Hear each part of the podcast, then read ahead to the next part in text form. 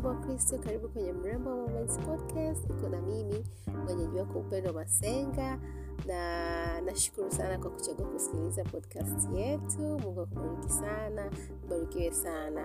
Uh, lakini pia napenda kukaribisha kufollow page yangu mpya kabisa kule Instagram inaitwa Mrembo wa Kristo ya Kiswahili hivyo mrembo wa Kristo, lakini pia Facebook napatikana kwa jina Upendo Masenga. Uh, pia unaweza ukanitafuta kwenye WhatsApp ikiwa ni kwa ajili ya maoni, kwa ajili ya ah, ushauri, kwa ajili ya kuzungumza na mimi kitu chochote kile. Unajua kukaa na vitu isio nzuri sana kwa afya yetu. Kwa hiyo nataka kushare jambo na mimi na uhitaji unahitaji kuwa mahali ambapo mtu hata kujaji na nini, ai, mimi niko kwa ajili yako.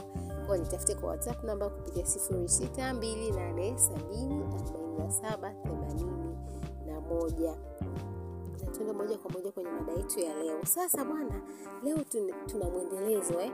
Last time episode yetu iliyopita tulizungumzia swala zima la mrembo na standards, yani mrembo wa Kristo kuwa na viwango katika maisha yake na nimegundua kwamba ni kitu ambacho ni tunaweza tukaendelea kukizungumzia kwa sababu ni kikubwa, kina upana wake.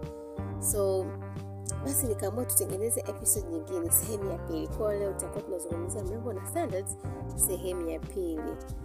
And kimsingi kabisa, ningependa kuku kukuambia kwa nini unahitaji standards kama mrembo wa Kristo, kwa unahitaji viwango, lakini kwa nini ujiwekee viwango, kwa sababu jamii kuna baadhi ya watu kwenye jamii hawaelewi, wanaona kama mwanamke au mrembo ambaye ameamua kuweka viwango fulani kuhusu mahusiano, aina ya mahusiano anayotaka au aina ya mwanaume anayemtaka, ni kana kwamba anajishaua au anaringa hivi, au kama anachagua chagua sana, anajiona iko juu, yani hivyo anajikuta eh.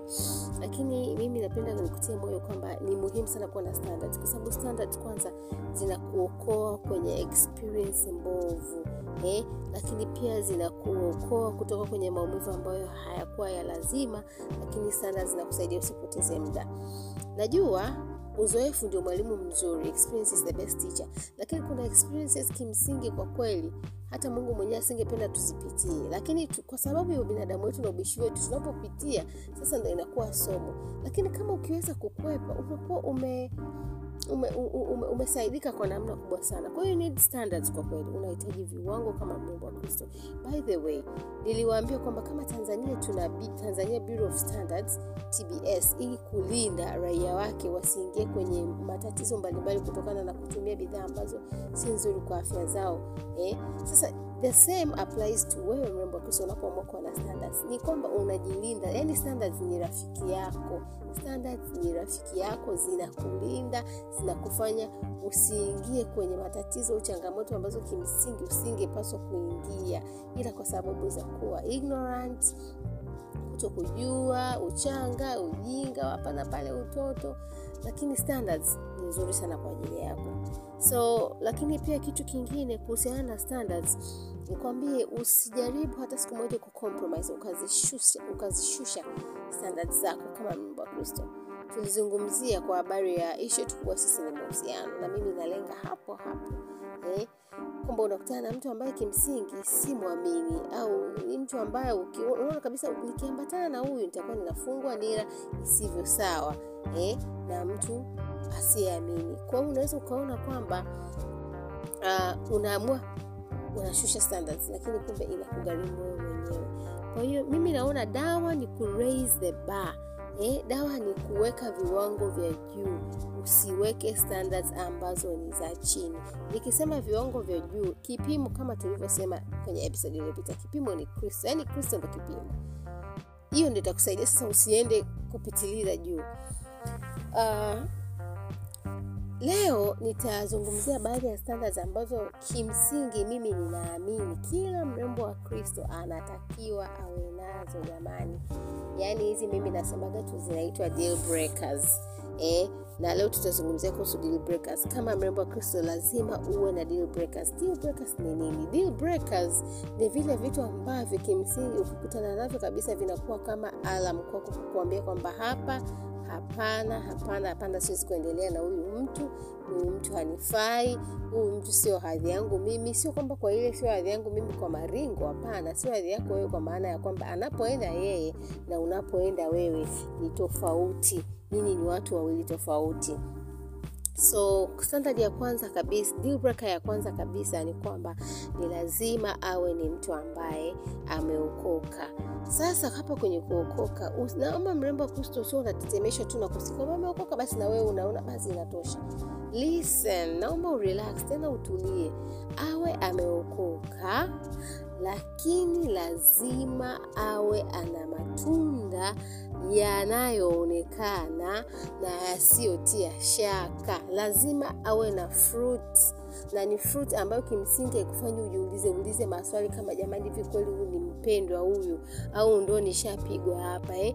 mtu ana profess ana yani lazima aprofes kwamba yeye ameokolewa na kristo ana mahusiano binafsi na kristo lakini pia anachokiprofes anachokisema anachokikiri kinaonekana dhahiri kwenye maisha yake. Nikisema matunda ni maisha yake ya kila siku. Fruit eh, ni day to day habits eh, tabia zake character mwenendo wake lifestyle eh, mtindo wake wa maisha. Sasa anaweza akasema ameokoka lakini ukipima ukiangalia life, lifestyle yake yani iko contrary kabisa na kile anachokisema kuhusu wokovu wake. Sawa mrembo wa kristo eh? sawa hiyo ni deal breaker ya kwanza. Deal breaker ya pili hana mtazamo au mwelekeo wa ndoa. Uh, kama mtu hana mtazamo kama mwanaume hana mtazamo au mwelekeo wa ndoa if he is not marriage minded sidhani kama huyo mtu anakufaa. Why? Kwa sababu unawezaje kuingia kwenye relationship na mtu ambaye hana dira yake ya maisha haihusishi yeye kuja siku moja kuwa na mke kuja kuwa na familia watoto kuja kuwa sasa baba wa familia kichwa cha familia kuhani wa familia yako. Sidhani kama mtu kama huyo anakufa kwa kweli mrembo wa kristo you need someone ambaye is marriage minded. Ana mtazamo wa kuelekea kwenye ndoa. Huyo mtu hata kupotezea muda. Mtu ambaye ana marriage mind hata kupotezea muda hata kuchezea chezea tu kwa sababu haoni thamani ya wewe kama kuwa potential wife wake. So lazima awe na marriage mindset. Lazima awe na mindset ya mwanaume ambaye anaelekea kuoa. So if he's not marriage minded hapana. That's a deal breaker. Yaani dada ageuka tu lakini deal breaker ya tatu ni kwamba hajui kusudi la maisha yake lakini sio tu hajui haweki hata bidii kutafuta kulijua. Kwa sababu sometimes utamkuta mtu unakutana na mtu kwenye stage mbalimbali za growth. Kuna mwingine hajajua bado kusudi. Lakini unaona kabisa ana invest muda wake ana strive kujua kwa nini yuko hapa duniani na vitu kama hivyo. Kwa hiyo lazima awe anajua purpose yake. Ukiwa kwenye relationship na mtu ambaye hana purpose that means hana vision ya maisha. Neno la mungu linasema hivi pasipo maono watu huache kujizuia. Unaingia kwenye relationship na a guy ambaye kimsingi haelewi kwa nini yeye yuko duniani hajui na kwa sababu hajui kwa nini duniani hana maono kwa ajili ya maisha yake. Kwa hiyo ana move tu mindlessly. Ni kama meli ambayo haijatiwa nanga mahali kwa hiyo ni mashua inaenda tu meli of course ni kubwa. Mashua haijafungwa haija nanga mahali inapeperushwa inapeperusha tu na upepo inaenda huku na huku na huku. Sasa if you be in a relationship na mtu kama wa hivyo na mwanaume wa aina hiyo alafu huyo huyo anatakiwa ndio awe kichwa cha hiyo relationship na eventually ndoa. Maidia unaweza ukaona unayumbishwa tu kwa kwa sababu hajijui kwa sababu mtu ambaye hajui kusudi lake kimsingi ni kwamba hajijui ni nani. Na hana maono ya maisha na kama hana maono ya maisha hana mpangilio wa maisha yake you need to be with a guy ambaye anajua kwa nini uko duniani kwa nini mungu alimleta duniani. Na hata kama hajui unaona kabisa iko kwenye process ya kutafuta kumtafuta mungu kujua mungu kwa nini niko duniani? Kwa hiyo that is very important. Lakini deal breaker ya ya nne ni kwamba uh, hana shughuli ya kipato. Hey, this is very important. Lazima ajue kwani lazima ajue. Lazima awe anaingiza kipato kwa shughuli yote ile. We won't judge hapa. Sijui ana ana, ana, ana, anafanya nini. Mimi sitaki hata kuspecify. Yaani hapa ni anaingiza kipato lakini lazima kiwe kipato halali. Sawa remember because there has to be something that is um, legal eh? Sio kitu ambacho unaona kabisa serikali inakataza. Kwa mrembo wa kristo kuwa kwenye relationship na mtu ambaye kuingia kwenye relationship na mtu ambaye au mtu ambaye anataka kuanzisha, kuanzisha relationship na wewe ambaye hana kazi na wala hata kama hana hajishughulishi kutafuta hiyo kazi. Na sisemi tu ile ya oh anakwambia anatafuta kazi. Yaani lazima ujiridhishe kwamba kweli he doesn't have a job.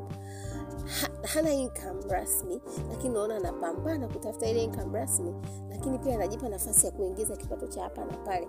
Hachagui kazi unaona kabisa anabidia kazi kwa sababu kama kwambia kitu sio nyakazi kazi zote utakutana na mtu ambaye tayari ana maisha yake amejiestablish na nini. Kuna wakati mwingine unaweza kukutana na mtu ambaye yuko kwenye level ya chini ya maisha lakini anapambana anayo ile work ethic anabidia kazi sio uvivu unajua changamoto tulio nayo sasa hivi jamani warembo wa kristo tuko kwenye kizazi ambacho wanaume wengi hawataki kufanya kazi. Kuna this generation of men ambao hawataki kufanya kazi wanataka kuwategemea wanawake kwa sababu pia kwa sababu ya watu kuwa irresponsible Ah, wababa wengi kuwa irresponsible kwenye familia mazao yake ma matokeo yake au matunda yake ni kui- kuinuka kwa, ki, kwa, kwa kizazi cha vijana ambao hawajui na, nafasi ya mwanaume ile ya kuwa responsible. Na kwa sababu hiyo kuna mama huku anapambana yeye mwenyewe anafanya kazi, kazi kwa bidii analisha familia anahudumia kila kitu. Lakini kwa kijana yule anashindwa kujifunza kutoka kwa mzazi wake wa kiume kwamba okay, mwanaume anatakiwa hivi kwa hiyo anachojua kwenye kiake ni kwamba mwanamke kumbe anaweza kahudumia familia. Kitu ambacho sio anakuwa na the wrong mindset. Anaona okay kumbe ni sawa tu. Ndio maana hauni shida kula mshahara wako. Having this conversation na watu fulani? Juzi hapo. Like jamani yani wanaume wa kufanya kazi lakini kula mshahara. Wa mrembo wa kristo. Hey, haoni tabu haoni tabu. They are shameless kuna wanaume hawana aibu hata kidogo haoni shida kula hela yako. Sasa lazima uwe mjanja. Deal kama hii ni ya msingi sana. Yani hii ndio inaitwa deal yani deal ni kitu ambacho kinavunja kabisa. Kama ni deal mlikuwa mnapanga ndo muingie kwenye ile deal labda la biashara mfano. Lakini inakuja kugundua kwamba kuna kitu fulani inavunja kabisa lile deal. The same applies to you. Yes ndo anaonyesha interest kwako kijana. As you get to know him unakuja kugundua hafanyi kazi ha, ameokoka sawa lakini ameokoka roho tu. Nafsi yake hai, haina transformation yoyote ile na maana yani bado tu anaishi maisha ya zamani. Unaona kabisa yani huyu mtu hana ile mindset ya kusema siku moja atakuja kuwa na mke na familia na watoto. Eh, unaona mtu hana kusudi eto hana kila mtu ana kusudi la maisha yake. Hajui kusudi lake lakini amerelax wala hatikisiki. Yani anaona sawa tu and because hana kusudi hana maono ya maisha yake. Yupo tu anaenda huku na huku. Ni kama biblia inavyosema biblia inavyosema kuhusu mtu ambaye anaomba lakini ana imani. Ni kama mtu anayepelekwa mawimbi anayepelekwa na kama mawimbi ya maji yanayoenda huku na huku. You need to be under a guy ambaye anajua anaenda wapi. Na kama anajua anaenda wapi ni rahisi yeye kukuongoza. Sawa mrembo wa kristo.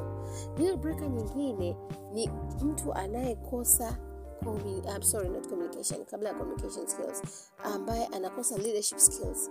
Leadership skills ni zile ujuzi yani skills za mtu unaona kabisa huyu ana- ana- ana- anaji- anajitambua kama mwanaume yeye ndio kiongozi wa mahusiano na eventually kiongozi wa familia au ndoa eh, ni kichwa cha familia yake. Sasa yeye mwenyewe hajiwezi maisha yake mwenyewe. Sasa and you expect kwamba wewe uwe chini yake akuongoze my dear unajua unapoangalia if this is a potential husband or not ni pamoja na kumwangalia is he ambaye atakuja kuwa kiongozi wa familia yangu? Is he someone ambaye atakuja kuwa baba watoto wangu? Sikiliza you're not just choosing partner wa kuwa naye chumbani na mambo yetu ale you, you also choosing a guy ambaye atakuwa baba wa watoto wako ataset example kwa watoto wako. Kwa mrembo wa kristo be very careful. Yaani kuwa makini sana don't choose tu mimi nasemaga nakumbuka kile kimoji kimejaa ki, ki, kina macho yana makopa. Usichague a potential husband huku ukiwa umejaa makopa makopa tu machoni. You will be blinded by the yaani you will be blinded. Utapofushwa utapofushwa. Yaani tumia logic. Tumepewa akili itumie. As you use your head kati unavyotumia akili yako of course usiitegemee which is why unatumia logic huku ukinani ukiwa unaongozwa na, uh, na ukiwa chini ya uongozi wa roho mtakatifu. Kwa hiyo my dear hmm, you're not just choosing your babe your honey your hubby your husband. Yale majina yote mazuri unajua wewe. You're also choosing kichwa cha familia yako. You're also choosing the, has, uh, the father of your children. Sawa mrembo eh? lazima uangalie mbali. Lakini kitu kingine deal breaker uh, ambayo mimi naamini nyingine ni uh, lakini hii pia ni muhimu. Kuwa na mtu ambaye ana communication skills.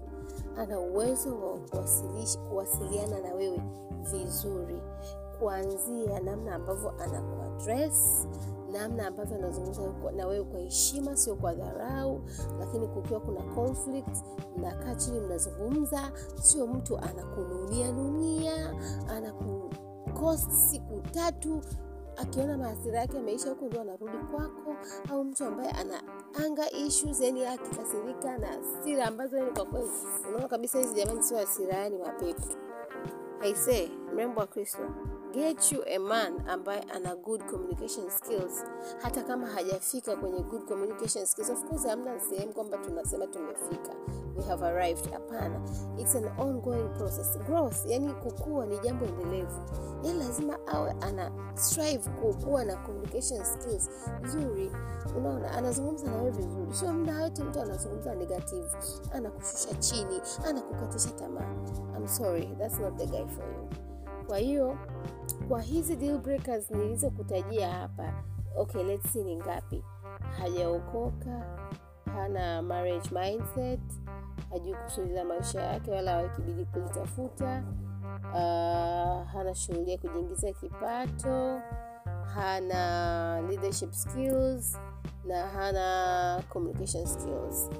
E, kwa deal breakers hizi sita mrembo wa kristo ninaamini kabisa zitakusaidia kukulinda yani kukulinda kabisa uwe salama mrembo yani huko unakoenda huyo mtu ambaye unataka kuingia naye kwenye relationship anaonyesha interest na wewe hakikisha una gauge hivi vitu yani upime kabisa usiingie kiasara hasara be strategic eh? yani kama mrembo wa kristo mchungaji wangu anasemaga hivi unatakiwa mjanja kama nyoka lakini mpole kama huwa eh?